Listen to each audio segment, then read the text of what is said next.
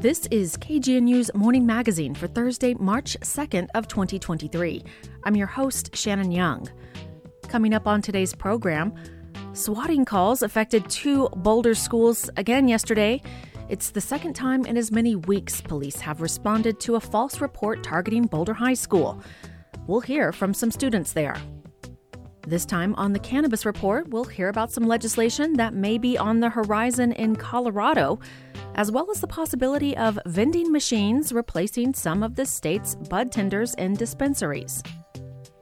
Then, Radio Nibbles host John Lindorf will be in the studio to catch us up on local food news. A BBC News update is at the bottom of the hour. After that, it's time for our monthly serving of Kitchen Table Talk pull up a chair and dig into the community of local agriculture and restaurants. The phone lines will be open. Then at 9:30, Ginger Perry will be in the Boulder studio for the Morning Sound Alternative. That's all still ahead, but first a look at the headlines with KGNU's Stacy Johnson. Boulder High School and Boulder Preparatory High School were the target of another swatting call Wednesday. Both schools went into a brief secure status yesterday morning around 10 a.m. as law enforcement verified there was no actual threat. Under a secure status, officials lock the doors to the school while classes continue. Boulder Police and CU Police say yesterday's call was like the one they received a week ago, which caused a lockdown and evacuation at Boulder High. Another call sent police to an elementary school in Brighton. Yesterday's notification that Boulder High was on secure status came as a Boulder High Media Studies class was visiting KGNU as part of a field trip. We'll hear from some of the students later in the program. 16 year old Luis Garcia, who was shot in his car at Denver East High School in mid February, has died according to reports from his family. The family described him as an athlete who earned good grades and worked several jobs. Police told the Denver Post they have no updates on their investigation concerning the shooting and no arrests have been made. The City of Boulder has hired a consultant to assist the Police Oversight Panel with upcoming tasks and community engagement. The consultant, Farah Muscadin, is a former director of the Austin, Texas Office of Police Oversight. Boulder's equity officer, Amy Kane, told the Daily Camera Muscadin will fill in as Boulder continues its search for a new independent police monitor to replace Joey Lipari, who resigned last September. Muscadin's contract lasts through the end of the year with pay at $150 per hour. A committee of the State House advanced a bill yesterday designed to provide more protections for renters when their leases end. Jimmy Searfoss has more. Sponsors and supporters of HB 1171 described the legislation as the Just Cause Eviction Bill. It would require landlords to offer lease renewals and similar terms and reasonable rent increases as long as the tenants have kept up their part of the contractual obligations. Supporters of the bill say the current system makes it too easy for landlords to get rid of renters, even when the renters commit no lease violations. The bill's measures would also protect renters from retaliation and discrimination, such as when renters request repairs or because of the renter's immigration status. If a landlord wants to demolish, renovate, redevelop, or begin living in their property, the bill would also require the landlord to offer relocation assistance to the renter of at least two months' rent and a 120 day notice.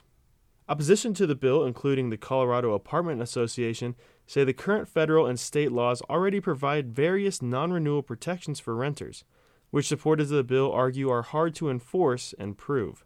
Those opposing the bill also say the policy will force landlords to enter into endless leases, cause a dramatic increase in rental costs, and force some landlords to leave the market.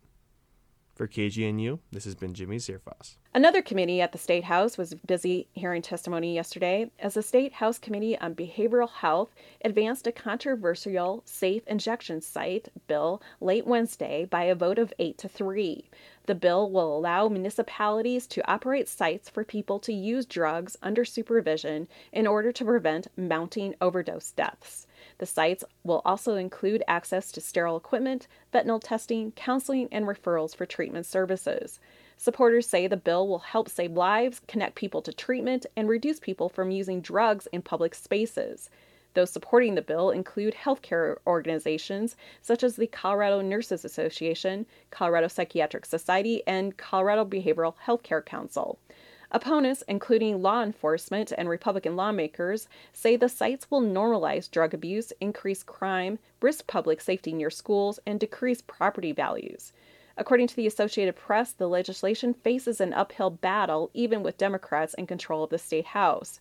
Conor Cahill, a spokesperson for Governor Jared Polis, said in a statement Monday that the governor has concerns with an approach that would contribute to more drug use and lawlessness.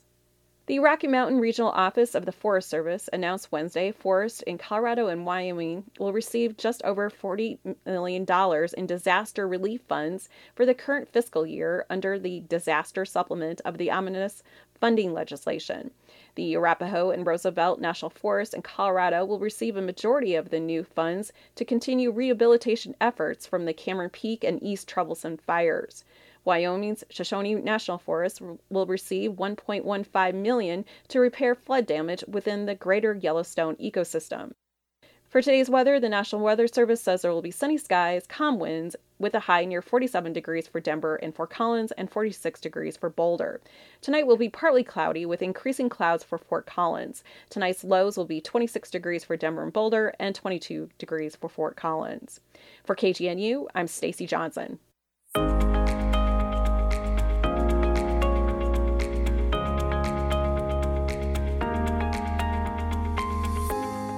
Listening to the Morning Magazine on KGNU. I'm your host, Shannon Young. Another apparent swatting call affected the school day at both Boulder High and Boulder Preparatory School yesterday. Police say the call that came into the CU police dispatcher yesterday matched the false report of an active shooting that came in last week. Police also responded to false reports about active shooters in Brighton, Colorado, and in Lawrence, Kansas. In a communication to parents yesterday, BVSD indicated that it's possible more of these types of calls may come in the future.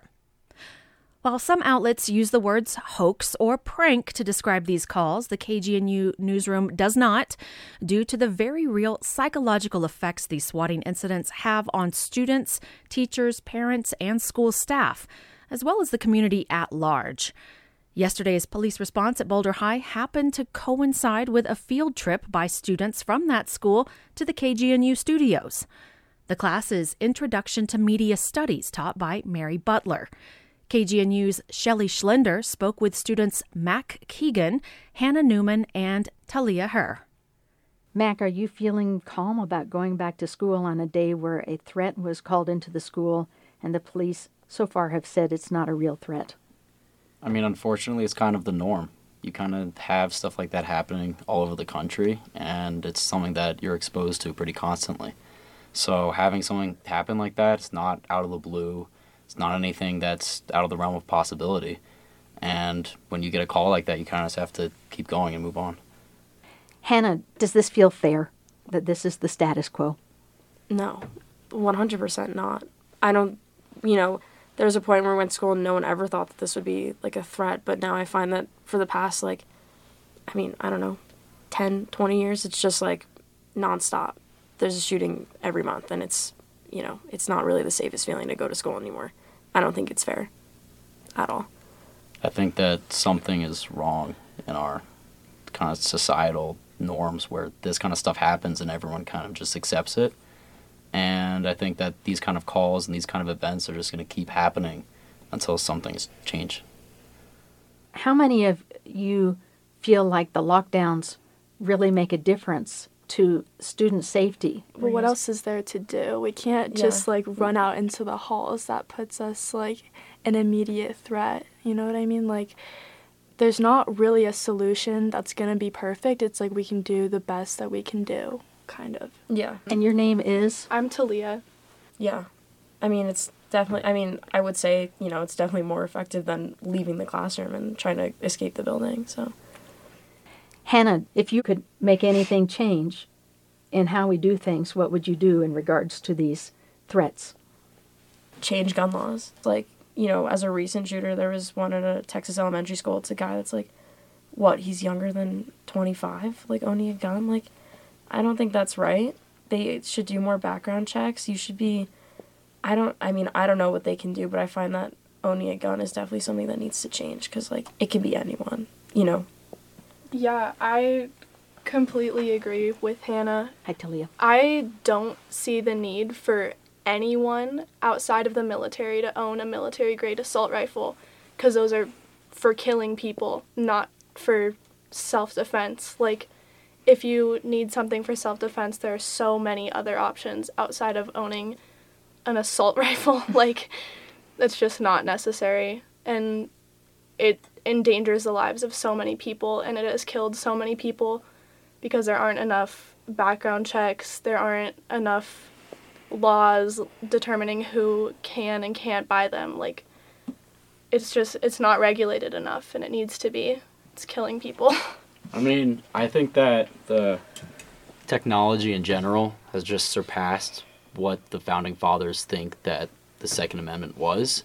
I think if you were to tell them that you could pick up a device, press a button, and talk to somebody in a different state that would blow their mind. And the fact that we are using the same regulations that they had on guns, I think it says a lot about us as a society, us as a country, and I think that that's just something that we definitely have to update and modernize. You're being told today that when you go back to school, the police have deemed this was a hoax, not a real threat, that you're going back to school and things will be normal. Are they normal? No, I don't think anything, like, I don't think that going back to school will be normal for any of us, especially Miss Butler. She was there during the lockdown and she was tearing up like the day after that because she just had so many emotions and all of my teachers said that that was the worst day like of their life of their teaching career she didn't know that there was wasn't actually someone in the building and so i think in that moment it really came to terms with her with like how real that situation could be as a teacher, and I think that really scared her. I mean, your life's at stake. Like, your life's at stake. Why wouldn't you freak out about that? That's a reason to be, like, you know, traumatized from it or upset the next few days. Like, I wouldn't be surprised if some teachers aren't over it at this point and they were there for like five hours. Yeah. They were there for five hours. Like, I have some soccer friends. They were stuck in one of the locker rooms, and so one of the locker rooms' doors wouldn't close, and they were absolutely terrified. Yeah. It's just something that us, like living in this society in this country, have to deal with. You know, like this stuff is happening almost every day, and it's so scary. But you can't just not go to school. That's not an option. And so you kind of just have to hope for the best, yeah. which is such a bad situation to be in, but you can't do anything else other than that.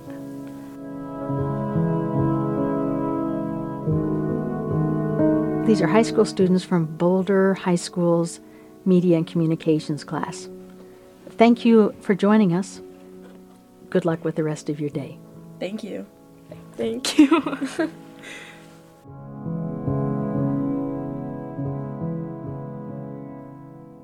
That was Shelley Schlender speaking with Boulder High Introduction to Media Studies students Talia Herr, Mac Keegan, and Hannah Newman during a field trip to our studios yesterday.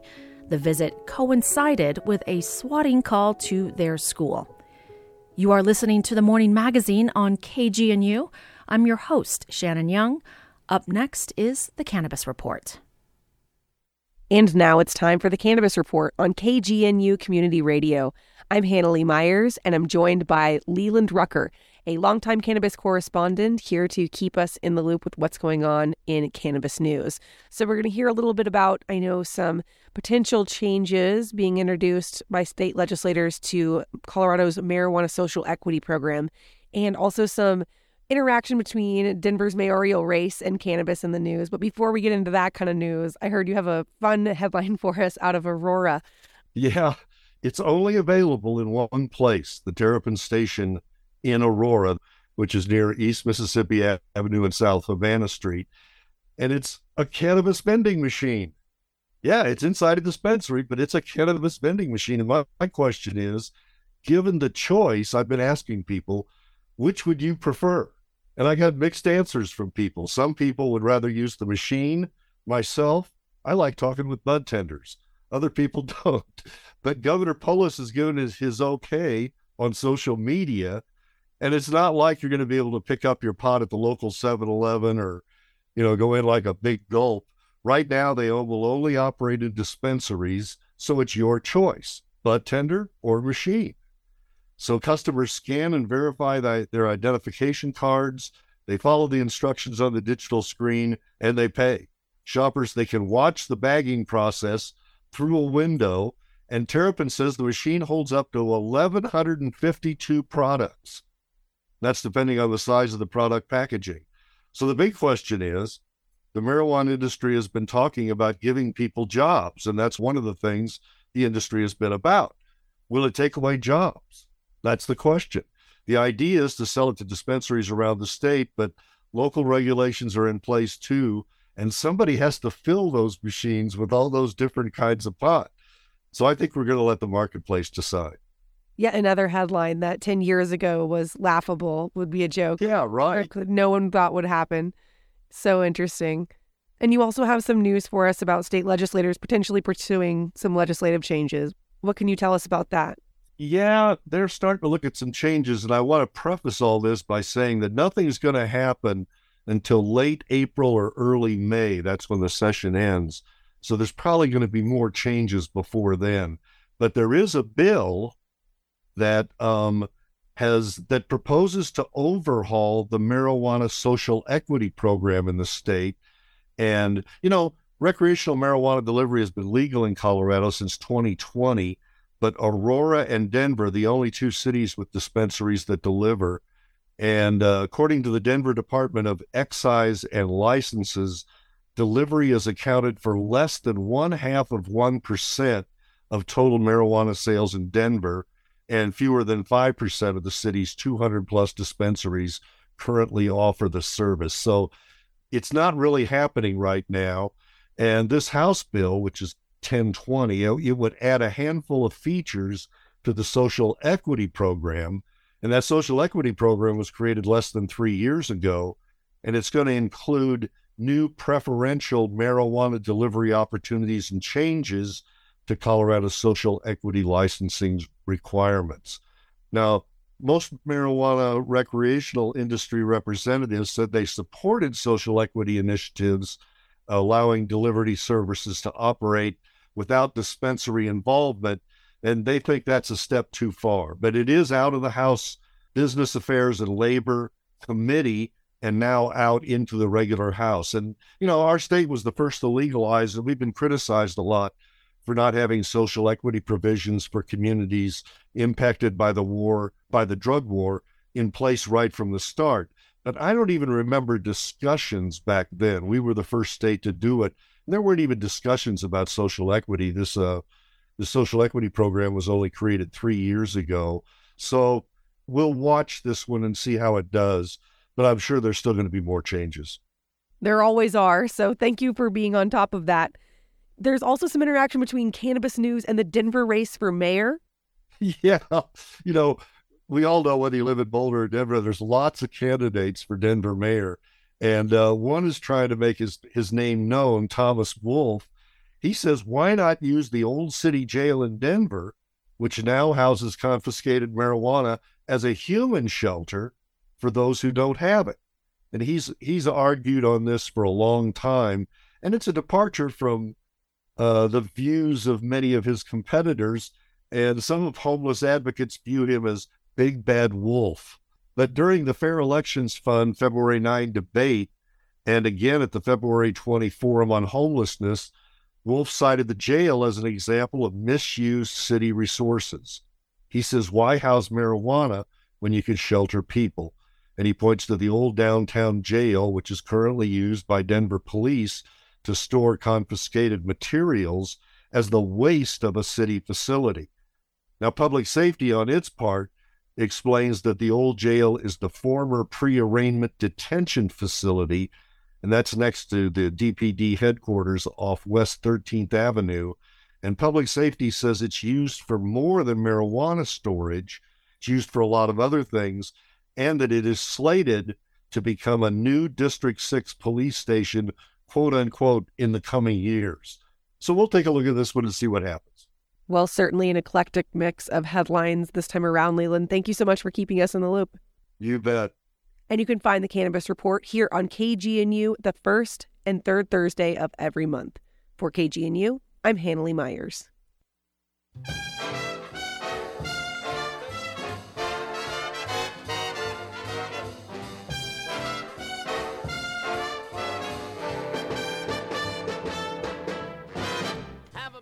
It's March, which means it's time to think about spring food on Radio Nibbles with John Lindorf. He joins me here in the studio so we can get into that. Good morning. Good morning, Shannon. Good morning to everybody. You know, it's Wednesday, which means, uh, or it's Thursday. It, it, means it snowed last night uh, yet again. It's uh, sort of becoming a uh, Radio Nibbles uh, tradition. It's a little hard to look outside and imagine uh, planting and gardening and everything else but uh, now is uh, is actually that time, and there's there's just a ton of stuff going on that I started looking at uh, that will uh, bring you back to the farm, so to speak. Do tell. Uh, for one thing, um, Harlequin's Gardens in Boulder uh, opens for the season today. Seems early, but you know there's plant starts and things you can get from them. Um, still have to wait until April 1st, which isn't that far away for the farmers market to open. That'll probably it'll probably snow then too. Um, a couple of other things. Uh, Olin Farms, which I love up near Longmont, this Saturday afternoon they're having hay rides and there's a lot of baby animals. Oh, baby animals! Right great. now, and uh, if you bring the kids, they can help plant, uh, start doing uh, plant starts. Okay. And uh, if you have, uh, and this is this is near and dear to my heart, if you have a lot of people have fruit trees in their backyard, but they're they're not really well cared for. There's a, a workshop on March 4th um, by Community um, Fruit Rescue and Benevolence Orchard, and um, they uh, will teach you how to pr- how to prune and care for the the tree so that you get a lot of fruit. Benevolence uh, also is a really interesting place. Uh, they're now offering a, a mushroom uh, CSA. No, not those kind of mushrooms. Oh. But reishi and mm-hmm. lion's mane and all that. So you can, you know, you know what a CSA is. Well, this is a this is a mushroom CSA from Benevolence uh, Orchard. Um, the other thing is I, have I've grown to really appreciate uh, Buckner Ranch. Actually, KGNU has a a long familial uh, connection because of Buck Buckner. Uh, but um, Mountain Fountain, you know, uh, St. Patty's Day is coming. It is. Corned beef. A lot of the corned beef you get commercially is, you know, what it is. But the Mountain Fountain Market and Hygiene is offering grass fed, locally pastured, you know, really good corned beef for St. Patty's. Um, the other thing is uh, we've had Masa Seed on to talk. Indeed. The wonderful thing about them is that they are growing and propagating seeds which aren't uh, owned by Monsanto. They're locally uh, adjusted to the climate and everything else, um, but they're they're now available at Nude Foods Market, uh, which makes it a little more uh, handy. Okay. And okay. I know you're thinking, I need some help with my uh, my gardening plan and uh, really understanding how to garden here, which is not that easy if you're, especially if you're from somewhere else. But how the, did you know that was what I was thinking? uh, the Farmette in Lyons, really a cool place. They're having a workshop, workshop starting uh, April 1st, Vegetable Gardening 101. And a lot of people are interested in beekeeping. And April 2nd, they have Beekeeping uh, 101. Oh, nice. Okay. Well, uh, what's in your nibbles column today, John? Uh, Dot's Diner. It's a uh, it's a look back. I first ate at Dot's Diner in the late 1970s. I met a famous uh, uh, TV and movie star, and uh, well, you'll just have to read it to find oh, out. But it's, right. Uh, it's it's quite nostalgic. Okay, well, how about telling me about what the best thing you've had to eat lately is? I went down to McGregor Square, which is right next to Coors Field. I was working on a story and this food hall had uh, these empanadas. It's, it's called uh, uh, Crescent Moon Empanada in McGregor Square, and I had a birria empanada that was just it was transcendent. The whole empanada was was full of that that great uh, shredded meat and great red salsa. So it was a it was a treat. Can I tell you about the best thing I've eaten lately? Please. Oh man, let me tell you. So there's this new deli, relatively new deli on Pearl Street uh, near Pearl and 26 called Silk Road. It's Yes. run by an Afghan family. Yes. Yes, and they wow. They were okay. wonderful, wonderful Woo! people. I had something called a bulani, which is stuffed Afghan flatbread. And they own it, they just did it as a special. It's not even like a regular menu item. But I was like, "Ooh, what's that?" And they're like, "You're gonna love it." And oh, they were right. And so that was delicious. They had one that was it was uh, s- like shredded squash with some walnuts. It was amazing. And uh, so Silk they- Road, Silk Road Deli, and they I Yeah. chased it with it's a a saffron infused uh, rice pudding. I know there's a word for it in Persian, but woo, that was amazing.